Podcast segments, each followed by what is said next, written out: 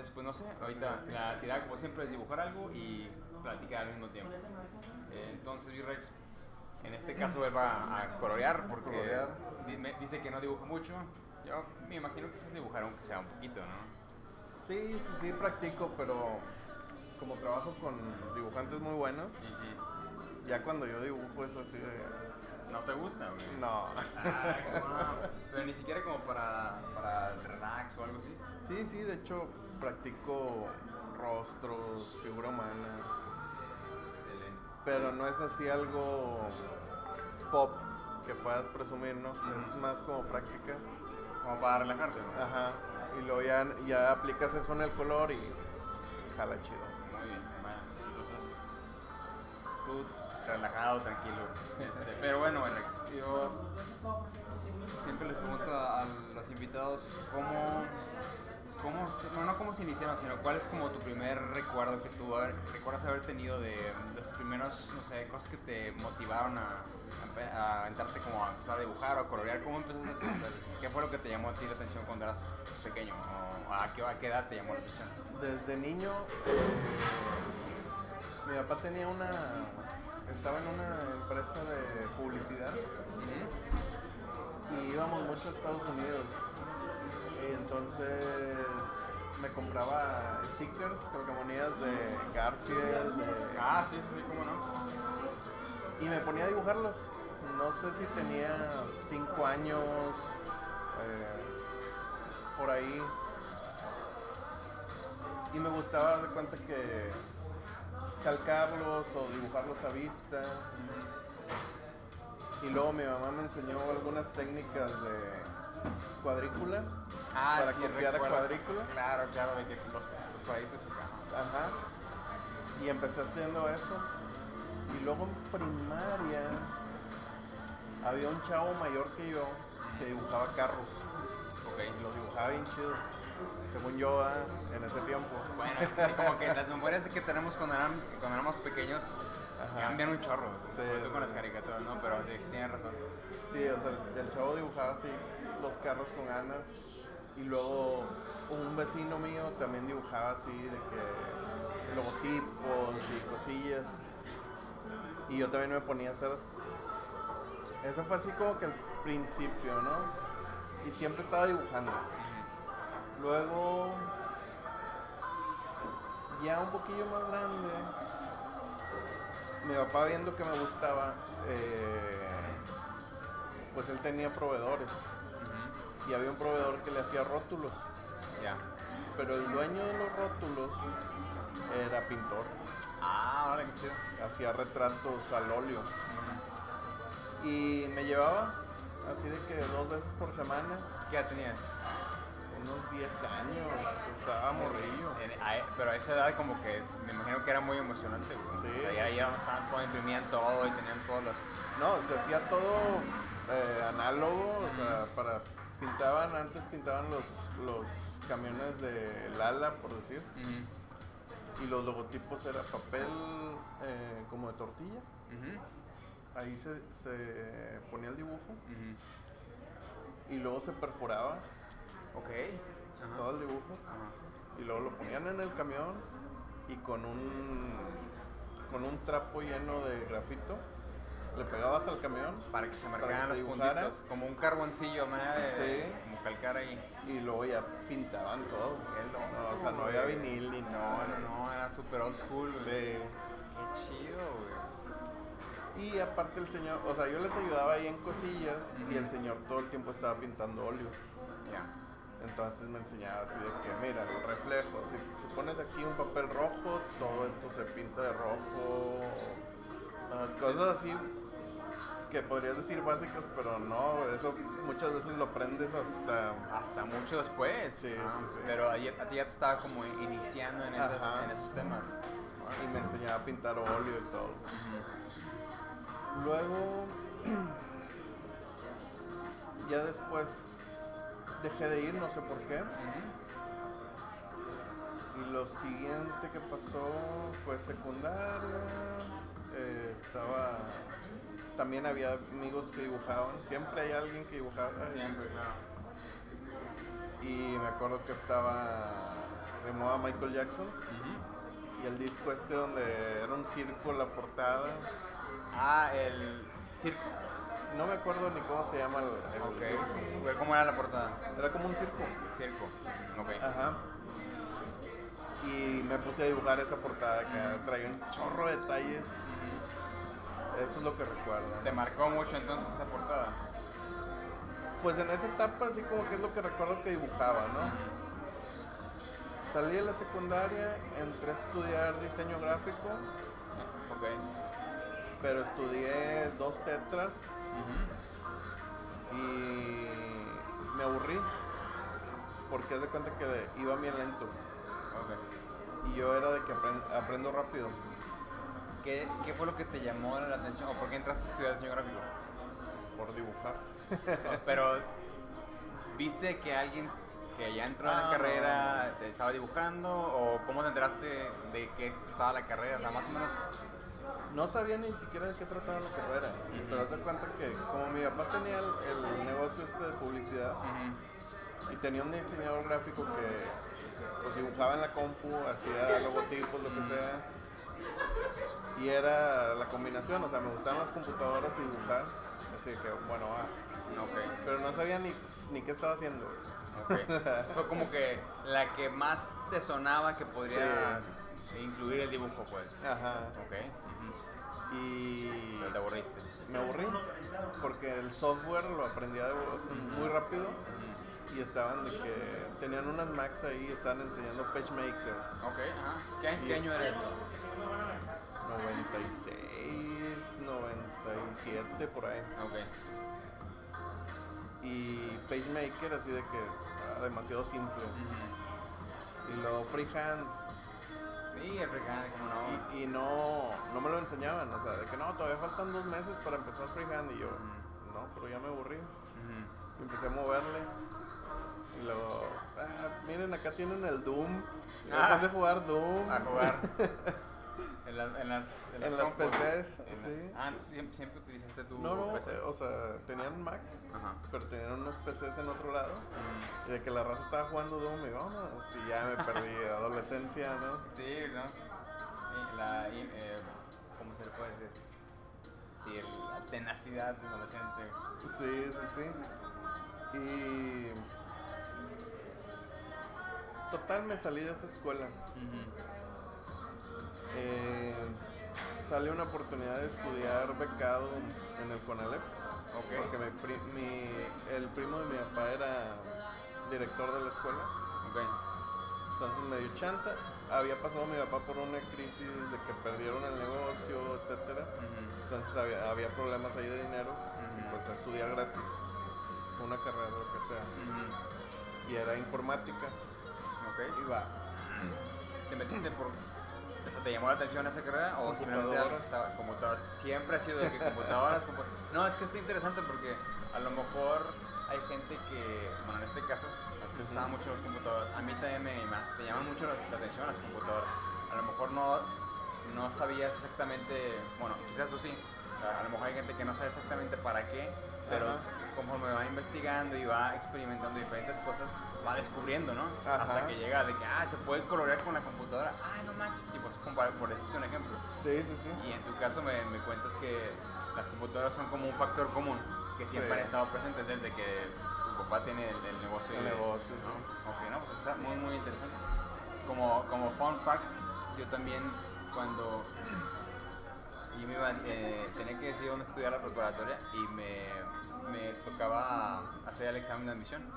Quería hacerlo eh, para entrar a la Prepatec, pero había, había diferentes prepas a escoger. Y yo escogí, o pasé el examen, pero ni siquiera escogí la que estaba más cerca de mi casa. Yo escogí la que estaba. Yo vivía eh, por, por, la Estanzuela y escogí la que estaba en Santa Catarina porque era nueva y las computadoras eran nuevas.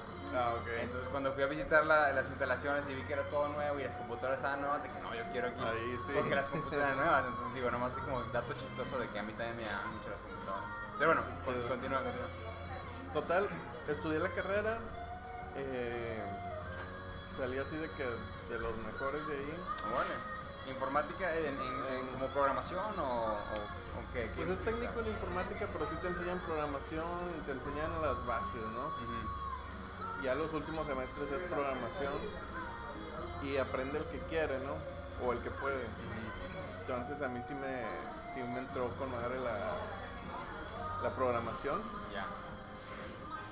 Eh, salgo de ahí. me- en ese entonces me olvido de- del dibujo, ¿no? O sea, dibujo en las libretas, leve. Te separaste un poquito. ¿eh? Sí, leve, leve. Salgo de ahí a buscar trabajo y entro a una empresa de sistemas. De hecho está, está en Apodaca. Hacen lámparas de carros Ujú, Ok. y bolsas de aire, etcétera, ¿no? Como partes para los automóviles. Sí. Ajá. Yo entré de sistemas, de técnico. De ahí, nada, nada de dibujo. Pero siempre Cinco años, sí, cinco años ahí dándole. Eh,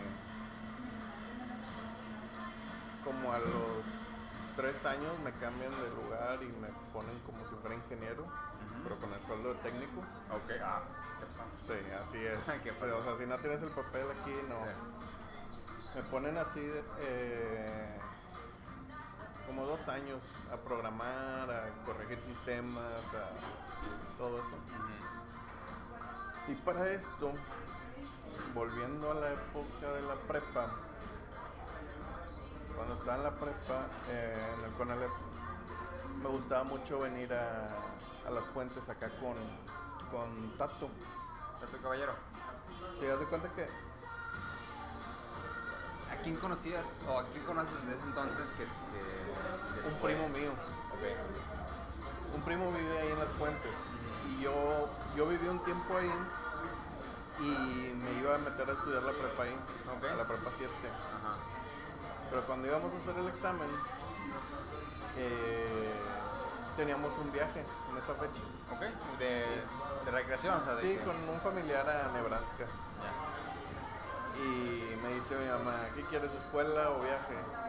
Y yo, no, pues el viaje. Mm. Sí, es que, mal. Chavos, también es importante viajar, ¿eh? Sí. Aprendes de cosas. Entonces, eh, no entré a la prepa 7. Si hubiera entrado, tal vez no estaríamos aquí. Sí, hubiera sido otra cosa. Sí. Eh, pero ahí vivía, te digo, un primo mío. Entonces, mientras él estaba en la prepa, yo estaba en el Conalep. Pero me gustaba ir mucho a, a convivir con ellos los sábados. Mm. Nos íbamos a jugar básquet ahí en las puentes. Nos salíamos en el carro de un amigo.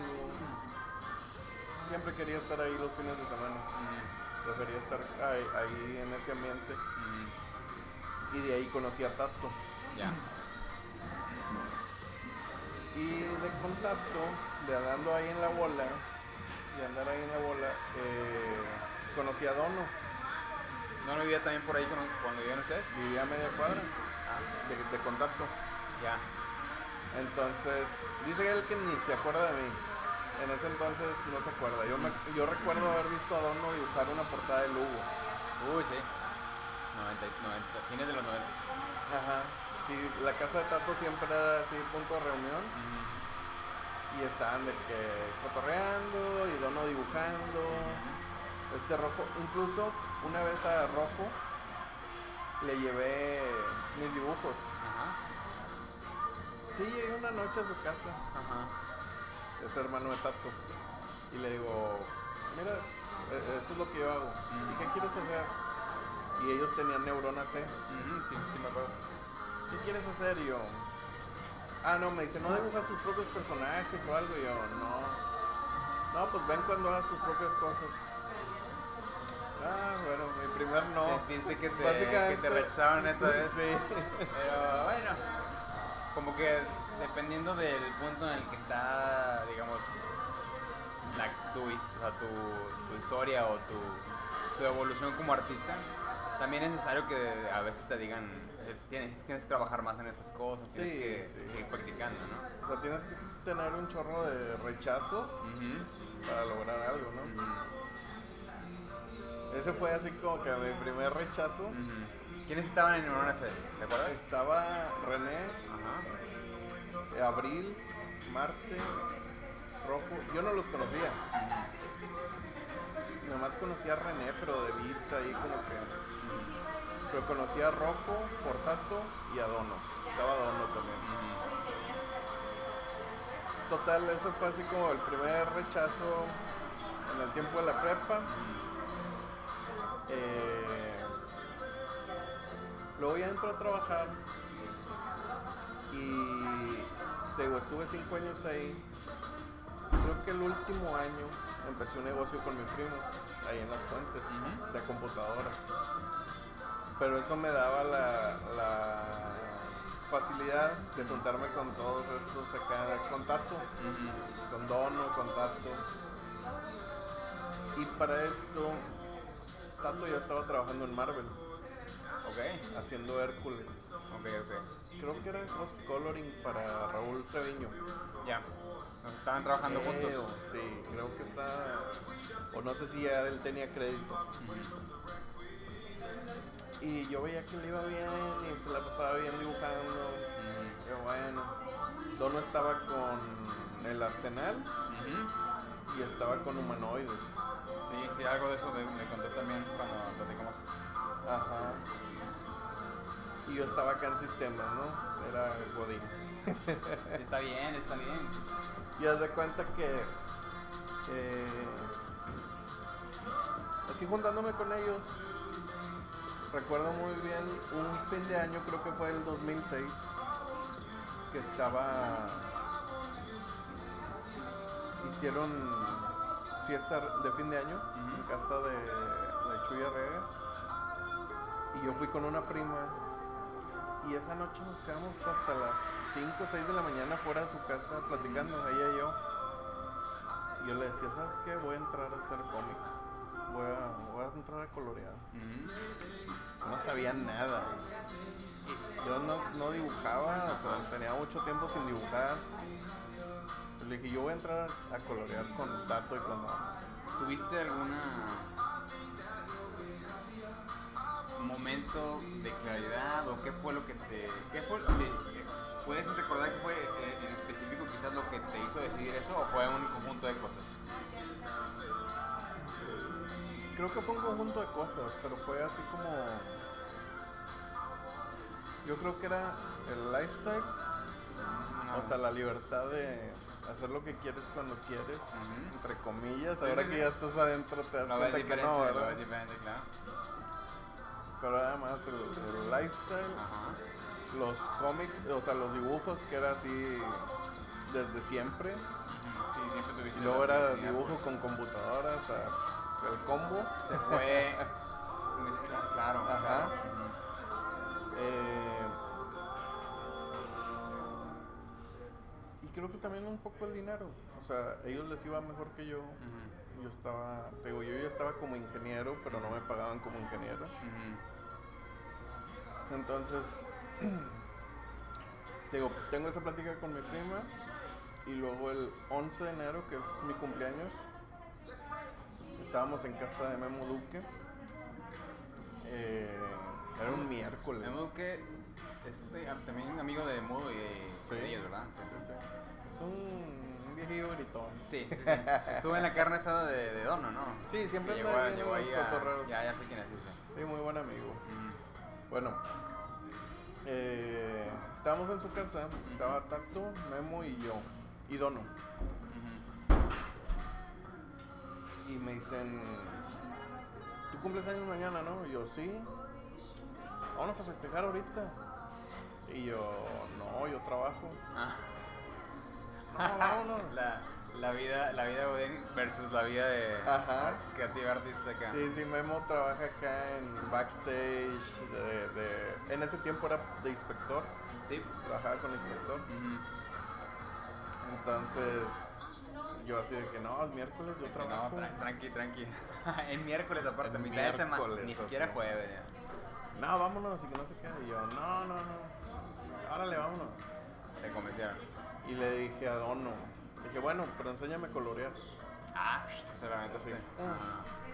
Y Dono me dijo, ok, vas a ser el último. El último que te voy a enseñar. Ajá. Que ya luego resultó que no. eh, sí, Él sigue enseñando y sigue Ujú. esparciendo ahí todo lo que puede. Sí, sí, de experiencia, sí, pero a ti te la, te la puso A así. mí me la puso así. Ujú, Tienes seis meses para aprender y eres el último que te voy a enseñar. Y me dijo, you're too old, ¿Qué edad tenías? 24. 24. Sí, me decía, no, estás muy viejo, güey. No vas a aprender, dibujas. Yo, no, ahorita no dibujo. Y haz de cuenta que eso fue el 11 de enero, el día 15, que fue sábado. Ajá. Yo ya estaba en, en donde estaban ellos, en Concho y Arriaga, eh, haciendo plastas. Que ya era, o sea, ¿era el, el protobúnker ya? No, no, no. ¿O En ese, algo- en ese tiempo, Chuy les prestaba una oficina. Lo- eh, bueno, no es porque ya luego entré yo. Para que trabajaran y estaban haciendo el arsenal. Ok, todos en conjunto estaban haciendo el arsenal. El arsenal y cosas para humanoides. Eh, de hecho entro yo y la computadora que empecé a usar era de Ujú. y empecé a hacer plastas. O sea, en fueron que dos días después, ¿o qué? Dos días Tú después. ya habías tenido hasta, o sea, tú ya habías decidido en, en- Ajá, yo ya había dicho, no voy a entrar. Dono. No. Pero habías pensado de que le voy a decir a Dono. No. Ah, o sea, ahí salió todo, Sí, sí, sí. calor. Ay, qué Yo loco. traía que lo iba a hacer, pero ni siquiera sabía cómo y por dónde, ¿no? Ok. El sábado me dicen, órale, plastas de humanoides. O sea, son 8 o 10 paneles Sí, con sí, un chorro de monitos. Totalmente diferente. sí, tú. Y ahí estás monito por monito y no te pases y pixeles y no, no era Sí, así muy, bien muy piqui. Capataz, güey. No tanto, pero era Ok. bien, bien- bien especial para eso, para las plastas. Y me tardaba un chorro. güey. Es que si, si no has tenido experiencia en, en eso, pues es, es totalmente normal, güey, que Sí. te, te pegues de, eh, te des de topes. Perdón. Ujú. Sí, haz de cuenta que eh, empiezo a ir todos los días después del trabajo y empiezo a llegar tarde al trabajo. Además estaba trabajando, o sea, no Sí. era de que full time, no, o sea, estabas trabajando, Sí, salías a qué horas, a las 7, 8. A las, para las 7 Para ya las estaba ahí con ellos. Y ellos como trabajaban hasta medianoche o más, me iba con ellos a trabajar. Tenía el negocio acá con mi abuela, aquí en- ahí en las fuentes, pues dejé el negocio también y me fui así de que... Y a los 15 días, o sea, el primero de febrero, llego al trabajo y ya no me dejan entrar. Porque empezaste a llegar tarde. Me dice, no, ya no puedes entrar, habla con tu, con tu jefe. Y ya hablo y me dice, no, estás despedido. Ve, ve por tu finiquito. Yo, madre. Debía un carro. Era mi única responsabilidad, debía un carro. El carro, ajá. Ajá. Sí, ahorita lo veo y digo, hombre, deber un carro. Y era un carro usado que me vendió un primo. O sea, no es nada de comparación de ya estar casado Pero y con bueno, hijos. Las prioridades de ese entonces eran otras, ¿no? Sí, y, sí, sí. y en su momento sí lo ves como, ay, ¿cómo le voy a hacer? Ajá. Eh, y ya le empiezo a dar de lleno. Suceden otras cosas ahí. Yo vivía con mi abuela en ese entonces. Eh, suceden algunas otras cosas y me, me fui a vivir a casa de Tato. Ok. Eh, ahí me recibieron muy bien, estuve, estuve un tiempo y hacía plastas. Ya le había comprado una computadora a Dono. Eh, y hacía plastas, una G3 de esas de colores. Sí, sí me acuerdo. Y haz de cuenta que estaba con ganas, pero la casa de Tato era un imán para la gente. Ah, ¿no pueden trabajar entonces? Ok. No, sí, sí trabajábamos, pero siempre había amigos ahí. Ok. Siempre estaba, había chévere, amigos. Había cotorreo. Bueno, sí, todos los días. Pero no impedía que. No, o sea, no les, no les impedía trabajar. No, sí podías trabajar, pero pues también no podías estar dejando, dejar a la raza ahí, ¿no? Ya. Pasan unos 3, 4 meses y, y voy con Dono. Eh, él ya vivía en su depa en Mitras. Y le digo, ¿sabes qué? Vamos a, vamos a juntarnos, vamos a hacer una oficina, vamos a hacer un estudio. Por eso en la entrevista que tuviste con él te dijo que yo era como que culpable de que existiera el protobúnker. el protobúnker, sí. Sí, yo le dije, vamos a juntarnos. Yo no hacía nada, o sea, era plastas. Yo no tenía un ingreso. Y, me, y me dijo, bueno, vamos a decirle a Rulo, también anda solo, a ver si se viene a trabajar aquí. Nos fuimos a trabajar a su depa. En ese entonces le cayó un trabajo de récord, del periódico récord.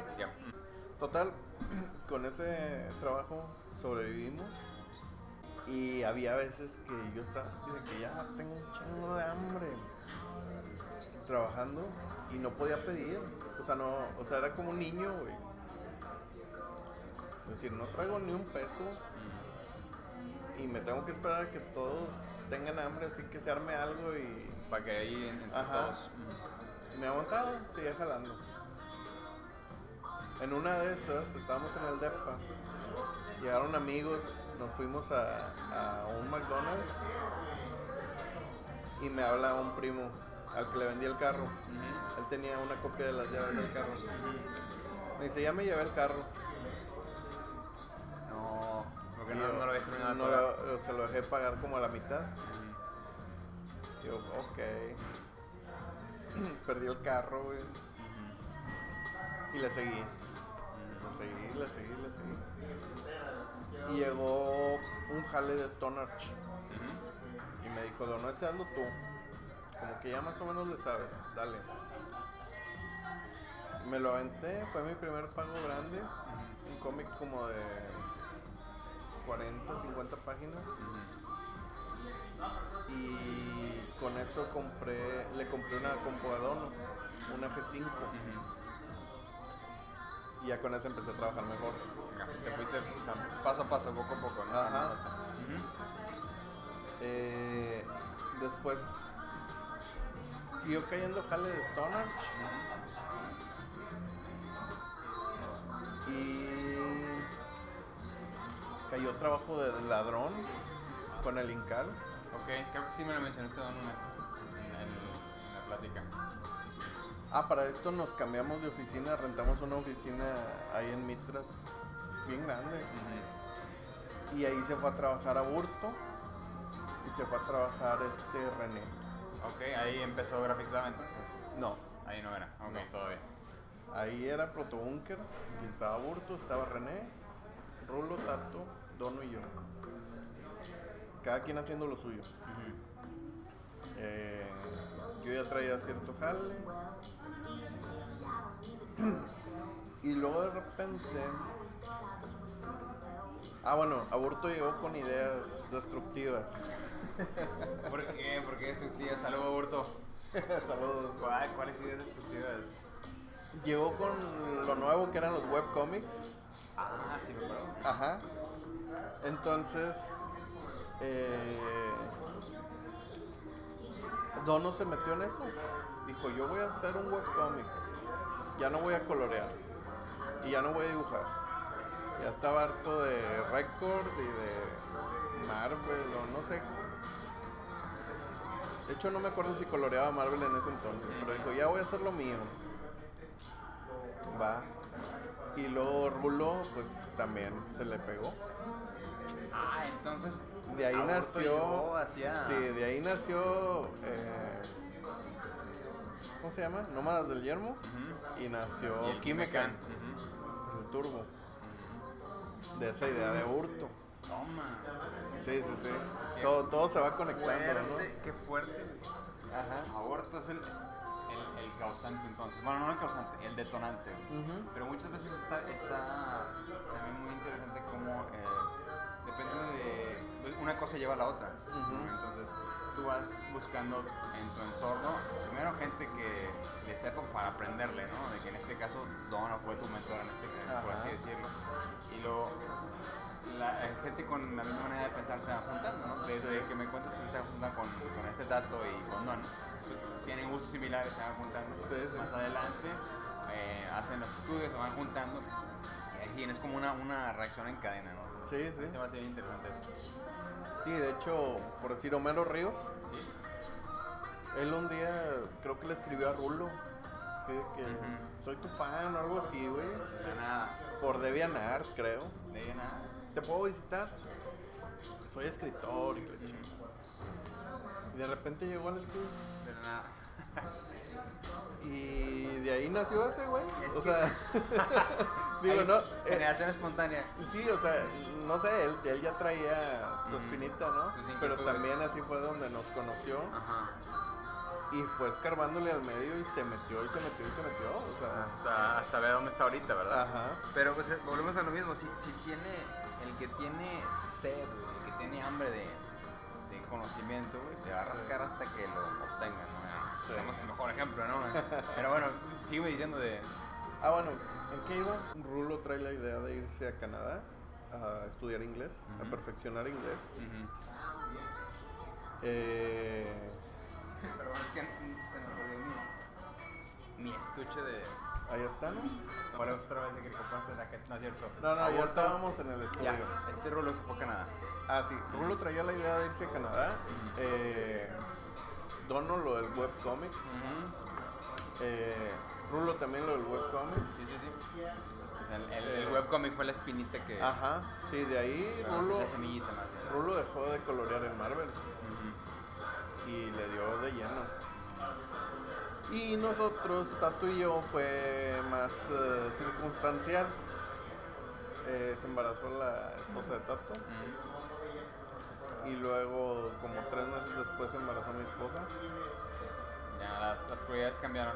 Y ellos decidieron, Dono y Rulo decidieron deshacer el protobúnker para quitar ese gasto de la renta, la luz, etcétera, y que todos nos fuéramos trabajar ca- cada, quien a su casa. Eh, pero en ese entonces yo no tenía mucho trabajo. Entonces ya me voy a, a la casa. Ah, bueno, para esto voy a mi primer Comic Con, Uy, ¿en qué año? 2008. 2008. Uy, ¿y Ajá. cómo? ¿Qué recuerdas? Me imagino que Sí, güey. O te sea, explota la cabeza. sí, bien cabrón. Ujú. Sí, de hecho, Dono me decía, no, no mames, o sea... Tienes que eh, ir. No, no, me decía, no puedo creer que estés aquí, güey. Mm. Ya. O sea, ¿Cuánto tiempo había pasado desde que empezaste a hacer plastas hasta que llegaste a llegar vez a un Comic año y medio. Año y medio. Y ya estaba en Comic Con. Wow. Con, con un pase de, de invitado, ¿no? De Ujú. Dono. Pero ya había sacado mi visa y todo. Ujú. Ya ganaba un poquito más para costearme eso. Pero sí, sí, fue, fue todo un show. Ah, y ya tenía yo mi primer trabajo con Marvel en ese serio? viaje. ¿Cómo sí, te cayó? Con Rulo. ¿Te presentó con alguien? ¿O Eh, como estábamos en el estudio Ajá. y pues había gastos y todo, fue así de que, bueno, necesito trabajar y algo que, que sí reditúe, ¿no? Dijo, bueno, déjame ver si se puede hacer algo con Marvel. Y con el editor que ahorita es el, el- como que el jefe del videojuego este de Spider-Man, Ah, qué loco. el Bill Rossman, No, no sabía su nombre, no. con él fue mi primer trabajo en Marvel. Qué chido. Y le, le dijeron a él, ¿quieres que te que lo haga por medio de ti y que te paguen a ti? Ujú. Y tú le pagas a, a- a él. Dijo Rulo, no, si se puede que le den contrato, adelante. O sea, se portó con madre Rulo. Me dieron mi contrato de Marvel y me llegó mi primer cheque. Bueno, pero eso fue llegando de Comic Con, Ajá. hice mi primer cómic de Marvel. O que sea, fue en Ajá. Ajá, fue Nova. Nova. Y no me dieron crédito. No- Se equivocaron, no sé. No mencionaron el colorista, simplemente. No, pusieron a Ah, Rulo. Guru FX. Ok, ok. Bueno, eso, eso no es nada, ¿no? Eso pasa muy seguido. Pero lo que... me- Ahora ya estoy acreditado en la página de Marvel. Ya aparece Ya te como pusieron mi como- primer como crédito, primer- pero en el, la- Pero a lo que voy es que, o sea, un año y medio pasó desde que dijiste, me voy a dedicar a los cómics, hasta a colorear cuando menos, hasta que tuviste tu primer jale. en Marvel. Me imagino que te debes de haber sentido así como Sí, increíble, ¿no? Sí, Porque, sí, o sea, sí. no, no, no es tan común. No, que no, no. de 0 a 100, haz de cuenta, 0 a 100 llegaste. Qué chido, güey, qué chido. Sí, güey. Pero era, o sea, siempre fue así de. Yo quiero ser col- colorista con. Marvel. Y me ha pasado eh, en muchos aspectos de la vida. Si yo digo, yo quiero este carro, por decir. Es algo material, pero bueno. Se acomoda todo y lo tienes. Y yo dije, quiero ser colorista de Marvel. Y ya estaba ahí. Ahora, ese fue mi primer error. ¿Cuál? El- mi primer trabajo de Marvel fue mi primer error profesional. Ah, ¿qué pasó? Eh, dije, yo lo voy a hacer solo. Y me ganó el ego, güey. Ok. Dije, yo puedo. Dono y Rulo me decían, vamos a hacerlo todo el estudio para que te den más trabajo. No, es mío, yo puedo. Y fue así mi peor error, o sea. ¿Te, ¿Se te acabó el tiempo? o sea, ¿No, no terminaste? Terminé el mero día, me estaban pidiendo cambios y yo no sabía cómo hacer esos cambios. Haz que la luz, que la piel se vea luminosa. Yo, madres, nunca había hecho eso. Tres, cuatro, así no, así no, así no. Ya nunca me volvieron a pasar trabajo. Sí, o sea, fue así de, ya tienes el jale, pum, nada. Mm. Para esto, el único que me ayudó fue Marte. Ah, porque yo ya, ya trabajaba con Marte, le hacía, le hacía páginas a Marte. ¿Le prestabas o...? No, no, Ah, color. ghosteando, ajá. Ajá. De repente le hacía unas cuantas páginas. Y cuando me llega este trabajo, yo dije, yo puedo solo, pues si le ayudo a Marte, Yo tengo yo puedo. Y el ego, y ego es de enemy, de enemy. Total, güey. Mi número uno. Y, y sí, o sea, ya no me pasaron trabajo. Eh, sigo trabajando, bueno, se deshace el estudio. Yo ya tenía acá el conecte con Marte. A Marte ni lo conocía, güey, sino que Marte vio mi trabajo o lo cotorreé ahí por Debian y Marte le dijo a Burto, ¿cómo ves, güey? ¿Jala bien este güey? Sí, sí, jala bien. Y de ahí me empezó a pasar páginas. Me apoyó un chingo, güey, porque se termina el estudio, yo no tengo trabajo y con puro ghost coloring con Marte me ya me voy a vivir con mi esposa. Luego, eh, bueno, para esto mi esposa también trabajaba. Pasa un tiempo, yo sigo trabajando así con Marte y en Stone Arch. Y creo que le baja el trabajo a Marte. O sea, si hacía tres cómics al mes, decidió hacer dos para concentrarse más en la calidad. Y pues me dejó de pasar páginas. O me pasaba menos. Y ahí fue donde me entró la espina de que, bueno, ya tengo que buscar yo. O sea, no puedo estar de que me, que me estén pasando el trabajo. Eh, y empiezo a buscar y no salía nada. Nada, nada, nada. Eh, y mi esposa, ya teníamos a mi niña, a mi primera hija, y mi esposa me dijo, tú dale. Sea, yo te mantengo, yo mantengo la casa, tú síguele. güey". Ujú. Yo así de que, "Chinga, pues, dale. No, sí, tienes esa. responsabilidad. Seguí buscando, tenía trabajo de Stoner de repente, pero era así Esporádico. esporádico. Te digo, Dono ya no trabajaba en Marvel, no, era- no había forma de que él me pasara trabajo.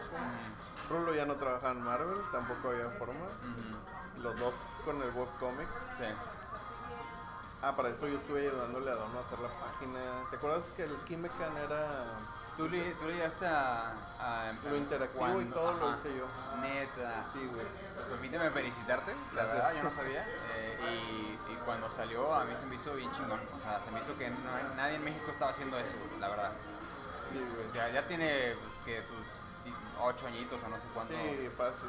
Pero en ese entonces yo, yo- a mí sí me sorprendió bastante. Entonces, güey, toda madre, güey. Gracias, güey. Sí, yo me aventé todo el jale en Flash interactivo, cuando los paneles y todo. Y seguía buscando jale, ¿verdad? Eh, luego, en 2011, güey, nace mi segunda hija. Ya. Y en el 2010, yo ya con, en diciembre del 2010, estaba mandando pruebas y me agarran de DC. Me agarran a hacer unas portadas y luego un cómic de un videojuego, Ok. que era de Deus Ex. Sí, sí, sí. Sí, me acuerdo.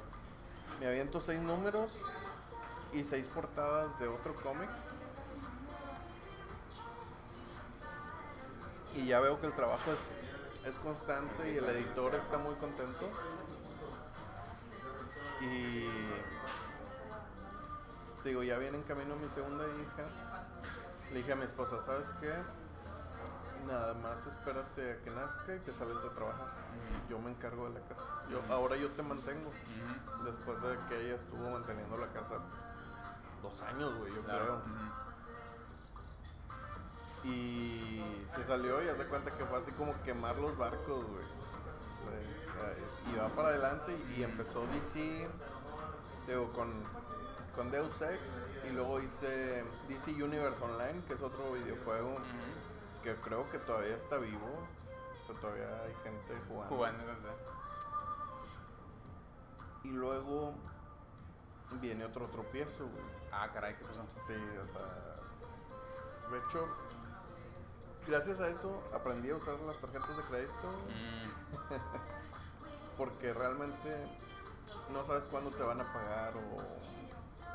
Entonces tienes que estar jugando con el dinero.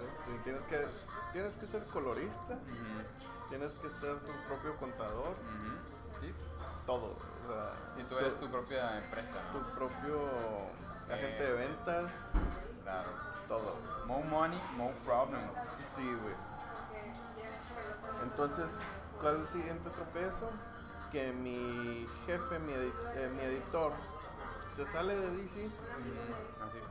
Digo, y se va a una empresa que se llama Made Fire, que hicieron lo que hicimos acá con el Kimecan, pero más animado, más Ujú. chingón. ok. Se va a esa empresa como director de arte y yo me quedo sin jale. Es que sí, es que eso puede pasar de un momento a otro. Ese es otra, otro aspecto Ajá. que uno tiene que tener siempre en cuenta. Entonces, otra vez buscando, güey. Mm, Y no recuerdo si pasó mucho tiempo. ujú. Que, o sea, ya pasan los baches y ya se minimiza en tu memoria, ¿no? Sí, sí, sí, como que hay, hay unas lagunas de que ok, ya no hay tanto urgencia, no sé. Sí. pero ya. Pero sí, ahí batallándole, güey. Ah, para esto, otra cosa, que o- otro pequeño bache. Cuando todavía estaba con ese editor, eh, tuve un problema en las piernas, güey. Por estar sentado todo el tiempo y por no cuidarme, o sea, no salir a hacer ejercicio ni nada. física, sí. Eh, tuve un, un problema eh, en las piernas y de que estuve en la cama dos semanas sin trabajar. Pero el editor se portó con madre.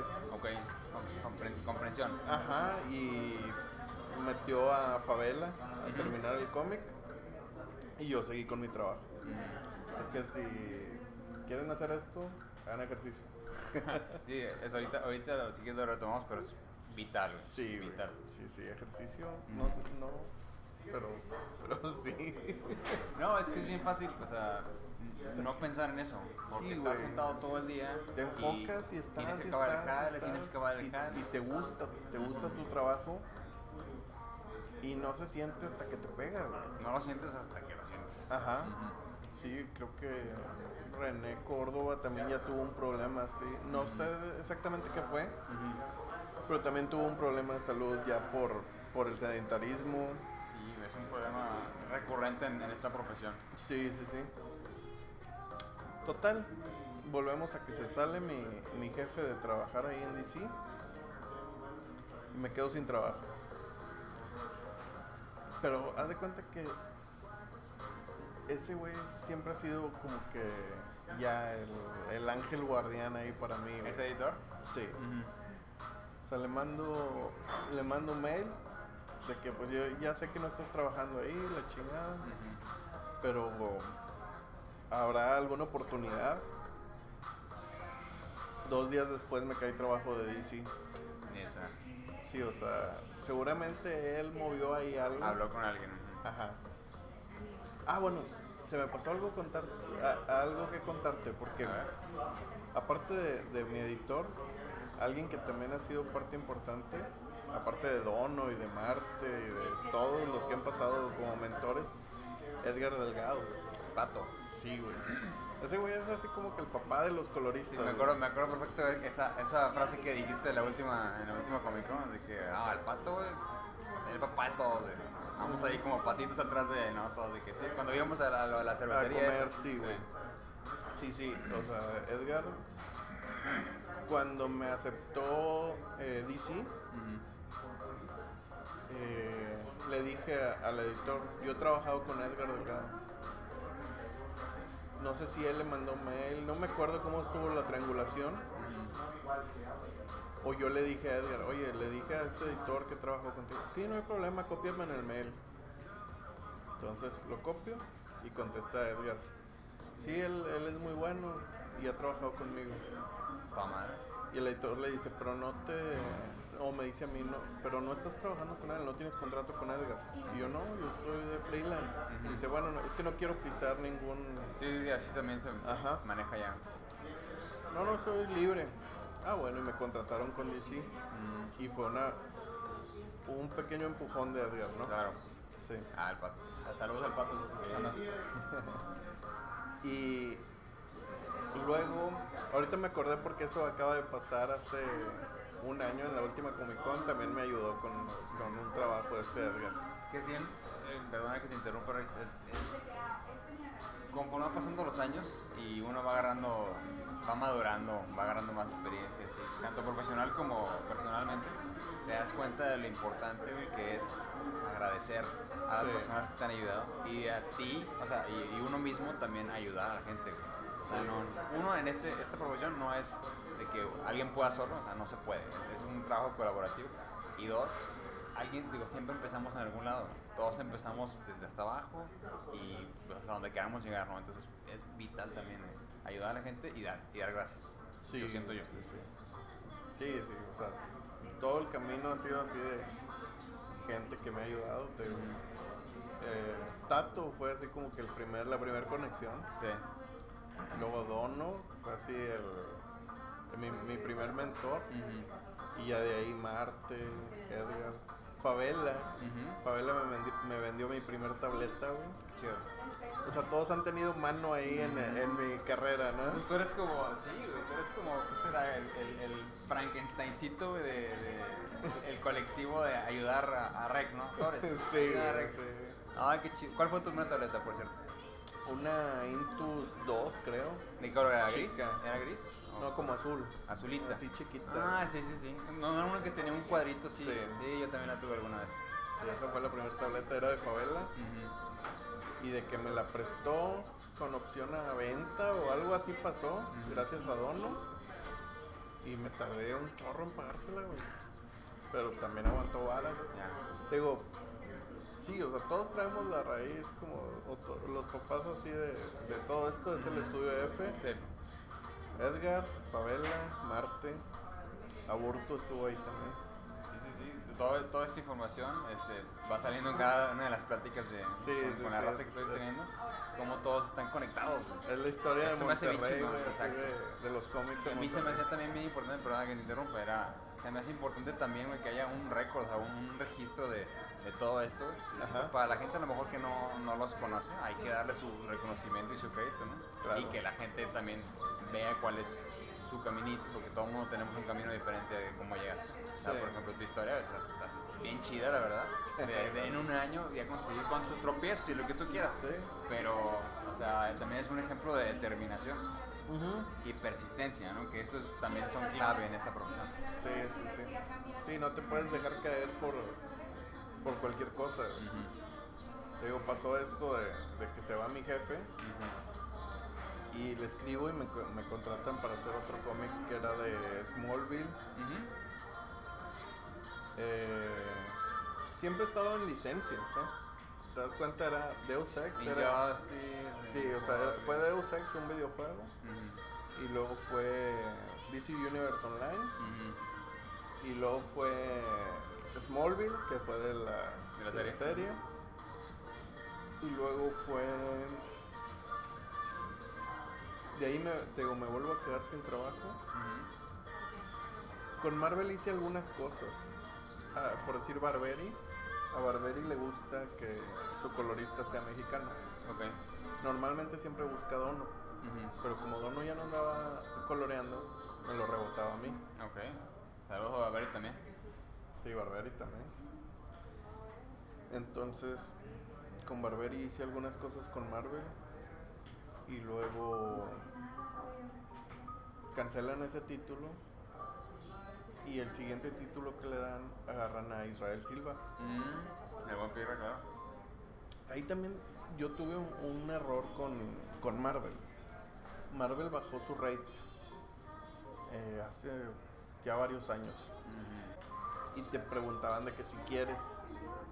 Yo les dije, para esto yo estaba leyendo libros de finanzas y la fregada, a Ramit Sethi y a Chase Jarvis. Ellos hablan así como de finanzas y también de cosas de arte, ¿no? Y Chase Jarvis recomienda que nunca bajes tus precios. Y siempre des eh, tu mejor rate porque si tú llegas como cliente y me dices ¿cuánto cobras? te digo 500 dólares no está muy caro.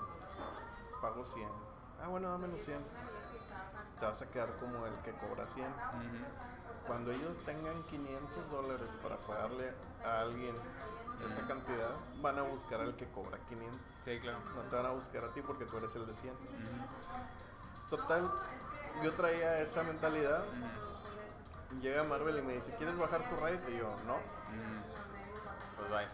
Dije, bueno, podría ser en algunos títulos. Mm, firmé contrato como rate A y rate B. Ya no llegó trabajo de Marvel. Y de repente, cinco páginas que son urgentes.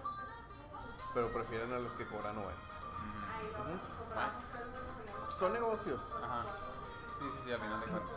De hecho, la, muchas de las veces la gente no quiere hablar de cuánto le pagan, pero es importante, porque luego llegan eh, coloristas nuevos y les ofrecen 70, 50 y los agarran. Sí, pues están, em- están empezando. y- Ajá.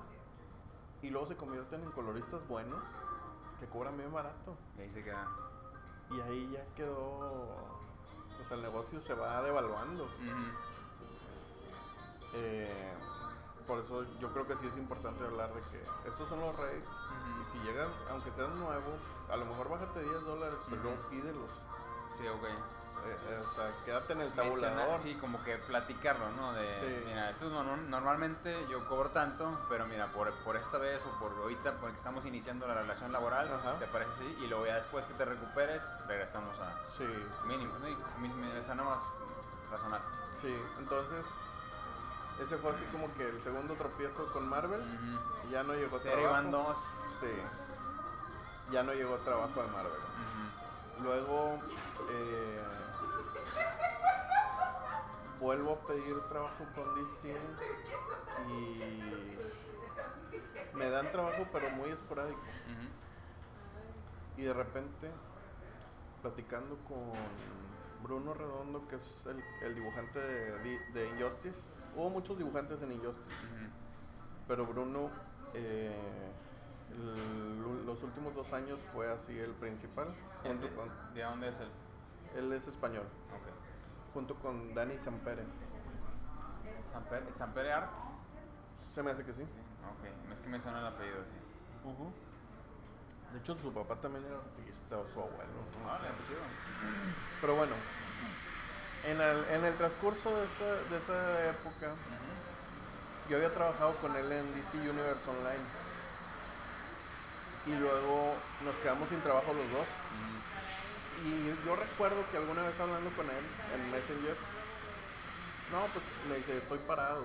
Así dicen allá. Y yo, De que no hay chamba. Sí, de que no hay chamba. Y yo, no, yo también. Y le pasé contactos de Marvel. Y así quedó. Y luego yo me puse a hacer a practicar. Y en una de esas él vio una imagen en Facebook. Y dos, tres días después, yo pensé que eso había sido también por Ben, porque yo le había mandado eh, a mi primer editor, le había mandado mail de que "Hey, necesito trabajo. Ujú. Dos, tres días de- después llega un mail de mi editor de Injustice. Me dice, tengo trabajo de Injustice, ¿quieres entrar? Y yo, sí, muchas gracias. bla, bla". No, no me agradezcas a mí, agradecele a Bruno. Y yo, "Oh", o sea, todos los conectes que vas haciendo eh, a lo largo de la carrera. Todos te pueden llevar a algo. Y él fue el que, el que me pidió para Injustice. Ya.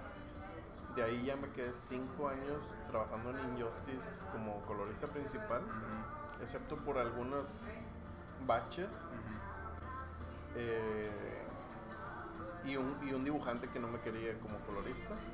No sé si podríamos decir que era por el estilo. Pero no, es por racismo. Otros motivos. ok. Bueno, Sí. ahí ya no podemos. Sí, de hecho él ya no trabaja en las empresas ni en Marvel ni en, ni en DC por porque él es así ultra conservador, apoya a Trump, apoya las armas. Sí, lo, lo que platicamos el otro día. Entonces él ya está fuera de, de la industria por, por lo mismo.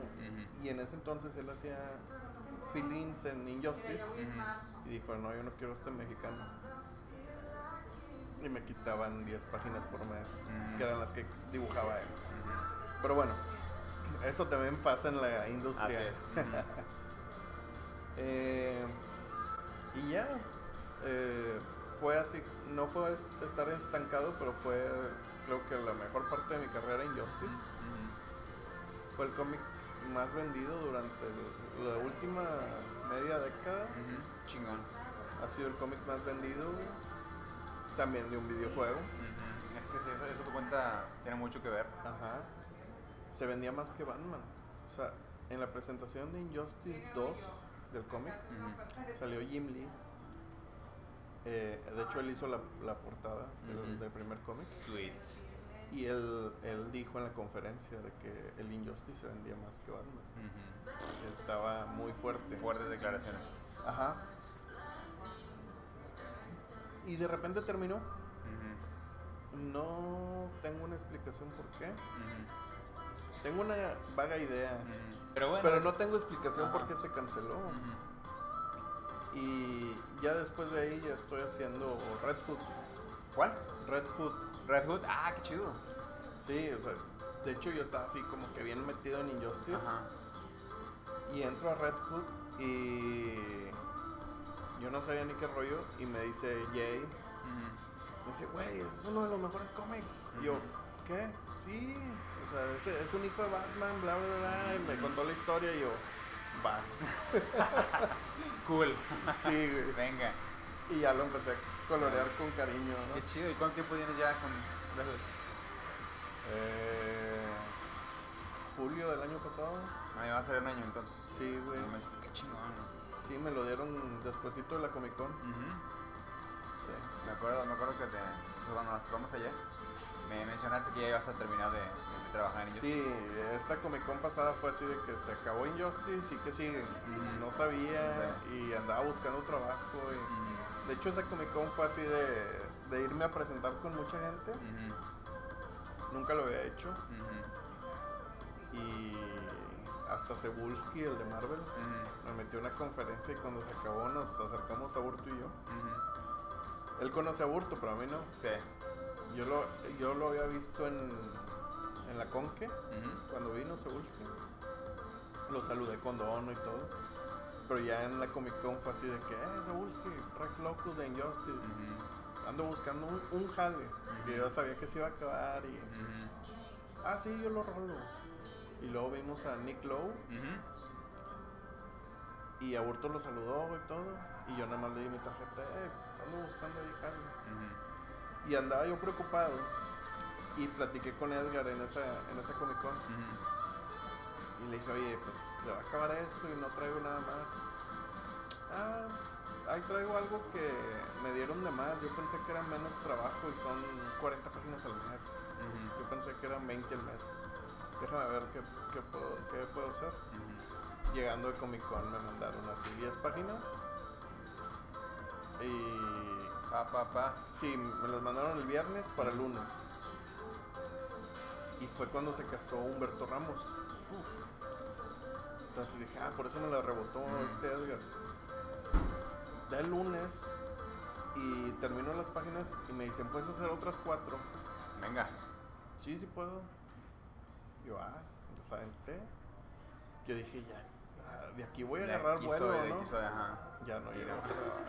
Marvel. Es, es que, es que es lo que te iba a decir. Pero me ayudó mucho ese, ese trabajo. Ujú. O sea, fue un dinero extra. Y Ujú. fue gracias a Edgar otra vez. De nuevo, muchas agradecer, agradecer, Sí, y sí. agradecer. Y de, de, la- de estas cosas que pasan, así es esta industria. Bueno, en cualquier lado. O sea, de un día para otro puede acabarse y hay que seguir rascándole, ¿no? Sí, O sea, sí, sí. A mí me gusta. Siempre, de hecho, siempre acabo diciendo en estas transmisiones y en todos lados. O sea, como que yo me agarré un mantra de. Never give up, never surrender, güey. Nunca te Ajá. rindas, güey. Nunca te das por vencido. Avanza siempre, Porque los que, los que terminan haciendo realmente las cosas son los que nunca lo dejaron. Sí. Y pues mu- mucha gente puede intentarlo y van cayéndose, van cayéndose. Nada más nunca darse por vencido, ¿no? Sí. Y como aquí, aquí en cualquier otra industria también, o sea, de un día para otro también te pueden despedir, güey. Y, Sí. y así con la mano en la cintura. O sea, es una empresa, te pueden dar cualquier razón que tú quieras. ¿no? Sí, llega alguien más barato, llega alguien mejor y ya. De hecho, eh, ahorita hay unos coloristas muy buenos. Y he estado viendo que con el iPad hacen maravillas. Sí, sí, sí, de hecho te, estoy- te- te iba a preguntar qué, qué tal ha sentido el iPad. No la he usado. ¿Todavía no? No, de hecho está- la quebraron mis hijas. Ay, dolor, dolor, dolor. Pero es iPad normal, no es la Pro. Ya. No, la uso muy poco. Mm, o. Porque yo tengo mi, mi workflow en Photoshop Y tienes años haciendo eso. con shortcuts y todo. Entonces, si a mí me puede tomar dos horas una página, aquí es Es volver a aprender a usar. volver a empezar y cada cosa es con la pluma, ya no tienes shortcuts. Aunque salió el Clip Studio, le puse el teclado y jalaba bien, pero yo no uso Clip Studio. No tiene Harley, no tiene ciertas sí. cosas que uso. Ajá. Entonces, no, el iPad todavía no. es que, o sea, es- hay un proceso, una curva de aprendizaje, indudablemente, y, y- pero sí te da, digo, clavándonos tantito en el tema, sí te da muchas eh, ventajas en cuanto a que puedes trabajar en donde sea, cuando sea, simplemente Ah, sí. sacas y lo trabajas, ¿no? Yo, yo sí, de hecho ya hice el salto, ya tengo un año desde, digo, yo no me clavo tanto en colorear, sino más bien en dibujar, pero también trato de colorear en el Clip Studio, yo uso todo el Clip Studio, el Photoshop ya casi no lo uso, y, y también yo le puse el teclado. Sin teclado podré trabajar, pero soy mucho más rápido con el teclado Sí. a la hora de la dibujada y también para que la coloreada. Y creo que ahorita ya está alcanzando un, un, un a la par de en cuanto a lo que puede ser en el Studio, en, en cuanto a lo que puede ser en el Photoshop. No tanto a lo mejor en brochas, no sé qué tanto usas brochas tú. Uso un par de brochas, Ya, pero esas son las que no tiene. ya, con razón. O sea, Pero si, si llegaras a, digamos, a decir, ¿sabes qué? No voy a usar unas broches tan especiales, a lo mejor me puedo quedar como purista, ¿no? Con los broches que me da el Photoshop así de plano, y el, no sé, el, el cut and grab del lazo, ¿no? Ujú. Creo que a, ese nivel creo que sí se puede lograr algo de eso. Y, bueno, y lo ves en Instagram, ¿no? Que la, la raza ya hace unas cosas increíbles. Sí, hacen cosas muy buenas. De hecho, ahorita que agarré el Procreate y empecé a agarrar brochas, dije, "Mm, Mm, jala bien". Interesante, Sí, sí, sí. interesante. Este Andrés, Andrés Esparza, un saludo a Andrés Esparza. Voy a, voy a controlar con él la semana que viene. Ajá. Ella hizo el cambio al Pro. De hecho, ese dato fue la razón por la cual yo me compré el iPad Pro.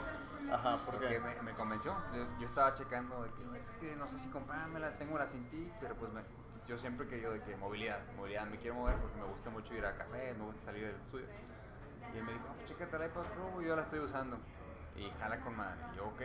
Y había visto que también había otros profesionales que ya la estaban usando, entonces eh, el, eh, el que me ha dicho Andrés de que me yo la tengo, mira lo que estoy haciendo, me ayudó para convencerme. Y también el hecho que ya había salido el Clip Studio para el iPad Pro antes Sí. estaba- Cuando salió dije, ya, se me hace que esto es la señal. Y ahora el vato ya se cambió al Procreate. Y me dice, no, yo dejé Clip Studio, yo estoy en el Procreate y está jalando muy bien. Y yo, "Ah, siempre voy atrás de él, de que ahora, ahora voy a tener que aprender a usar el, el Procreate. Un saludo a un Andrés, pero, pero sí, o sea, como que tú vas encontrando las, las, los programas que sean más fáciles o más que se te acomodan. Sí. Sí, sí, o sea, yo el Procreate se me hace muy bueno, pero haz de cuenta que siento que vuelves a lo análogo. Ujú. Hay un chavo que, que colorea muy bien, pero todo es como si fuera, como si trajeras un crayón o un lápiz de, de color. Tradicional. Al menos así lo hace él. Se ve muy padre el acabado, pero cada trazo es, es un... y te toma mucho. En Photoshop yo tengo ciertas brochas donde puedo hacer trazos rápidos. Ajá. De hecho, no sé si has visto el Deadpool que hice ahí en YouTube. Ese lo hice como en 20 minutos. Y todavía estoy así de que, ¿cómo lo hice? Es que salió, salió rápido, es la No, y, salió muy bien. Ajá. O sea, es de las, de las imágenes que más me gustan que he hecho. Y salió súper rápido. Y creo que en el iPad, bueno, al menos ahorita no puedo. güey. Ya. No, pero bueno, eventualmente le vas a agarrar la onda, ¿no? No, Sí, no, me, no me queda la mejor duda. No me queda la menor duda, más bien. Sí. Este, pero bueno, entonces, este, regresando a, a- a la, plática. Ahorita estás en Red Hood Ajá. y eso es lo que tienes más o menos en el horizonte. Sí, ahorita todavía. Yo creo que por el siguiente año sigue Red Hood.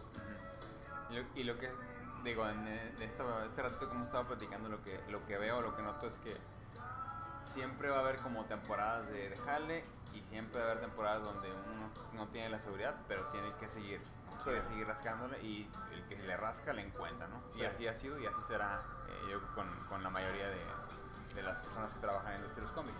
Sí, aparte de algo importante, fíjate. Eh, ahorita creo que ya voy saliendo, pero tuve como un burnout. Mm, O sea, sí. Sí estaba bastante cansado. Eh, también estoy haciendo las 20 pá- 22 páginas al mes, pero no siento. O sea, podría pedir más. Y al a los ritmos que traía hace 3 años, que podía hacer 60 páginas al mes, ahorita no me siento capaz. Este último mes he agarrado vuelo y he estado, he estado trabajando bien. Pero sí estaba cansado. Sí te puedes, sí te puedes llegar a, a, a burnout, a, a quemar de, de estar haciendo tantas páginas. eh, luego pierde calidad tu trabajo. Ahorita le estoy metiendo más detalle, le estoy metiendo más, más cerebro a cada página para que quede más bonita.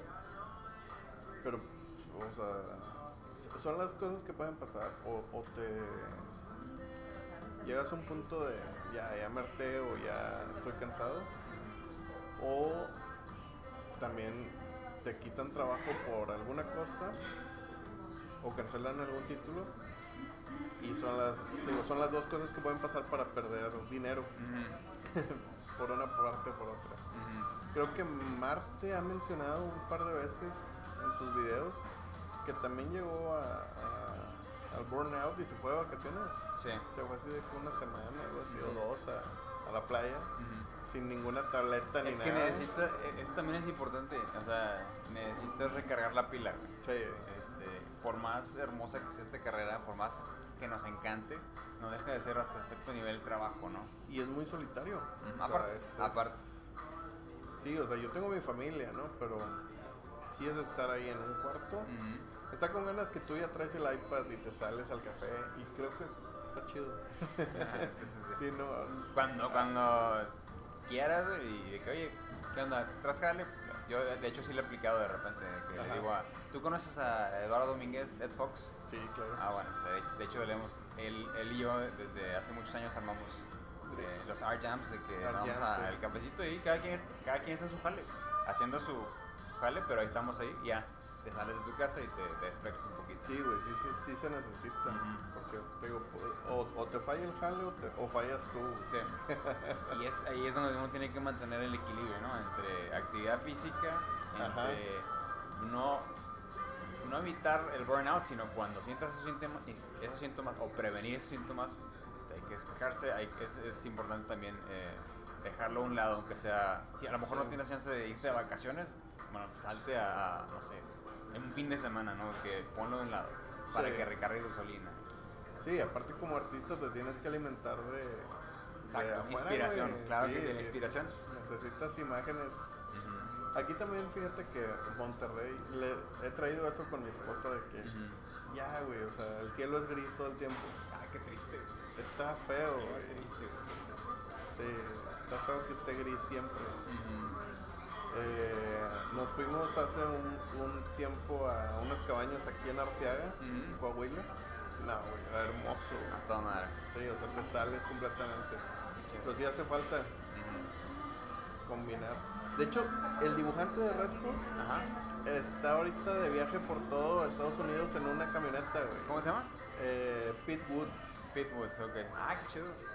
El, el vato, él coloreaba el cómic. Dijo, no, ya nada más lo voy a dibujar. Y se fue con su familia en una van, vendió su casa o algo así, güey. Vale. No me creas, pero Ajá. creo. Y trae una, una camioneta o un camión de esos casas rodantes. Se convirtió en, en, en- ¿cómo se llaman? Eh, nómadas. Sí, y anda con su iPad Qué loco. viajando por Estados Unidos. Qué loco. Sí, güey. Eso está bien locochón. Está bien chido. Totalmente un, un modelo diferente de... Pues Si, sí, de... si se pudiera aquí en México, yo lo haría. No, pero aquí, Aquí aquí, no se difícil. puede, No, aquí está más difícil. sí. A menos que te quedaras de que nada más entre tres ciudades y ya, pero... ¿Cuál es? Eh, hasta eso, hasta eso, de que para dónde me voy, para donde quieras.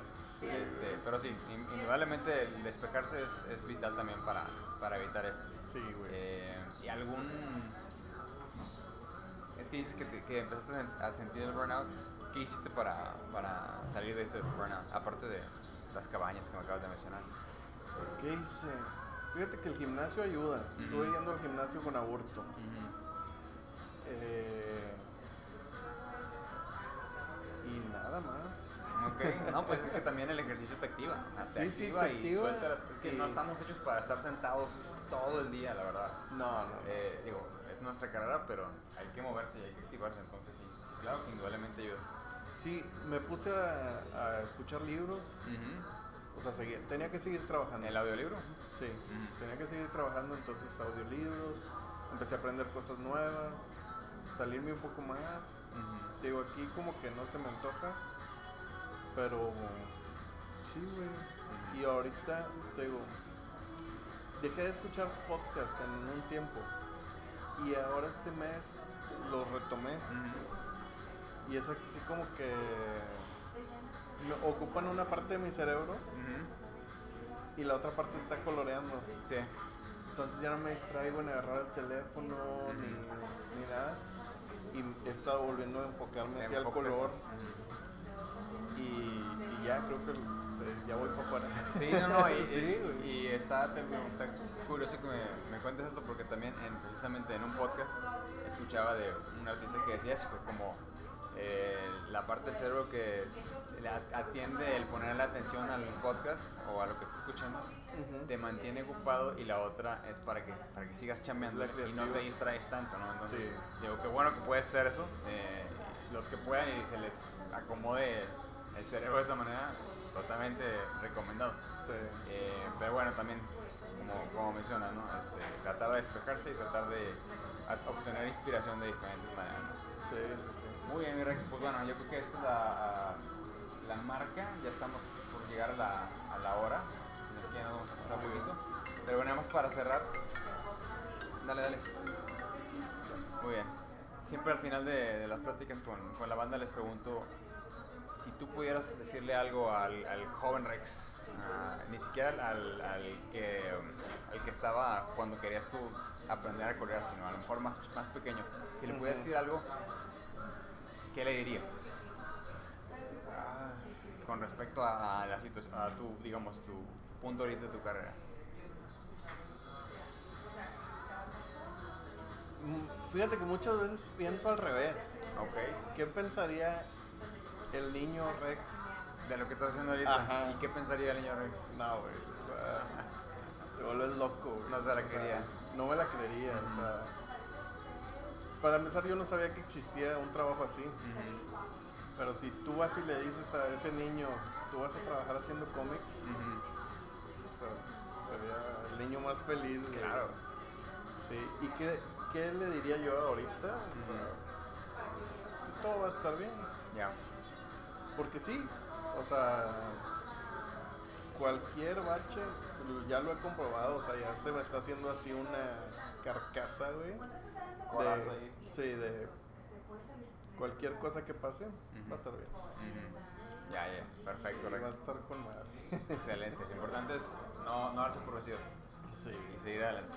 Bueno, muy bien. Bueno, con esto entonces damos por terminada la plática con, con Rex Locus. Eh, ¿Dónde te pueden encontrar en las redes? Así como Rex Locus en Instagram y en YouTube. Ok. Búsquelo, no tiene pierde, nos lo van a encontrar ahí luego, luego. Este, de nuevo te agradecemos, Rex, muchísimas gracias por estar. Iba a pasar. No, pero no te puedes. Perdón. Sí, no, no te puedes. Ahí tuvimos unos, unas eh, fallas técnicas. Pasa, esto en la magia de la edición lo arreglamos. Ok. ¿O así de? O lo podemos dejar así. Perfecto. Bueno, muchas gracias por habernos acompañado. Esto fue Bocetos, Warriors, Never Give Up, Never Surrender. Nos vemos en la próxima y hasta luego.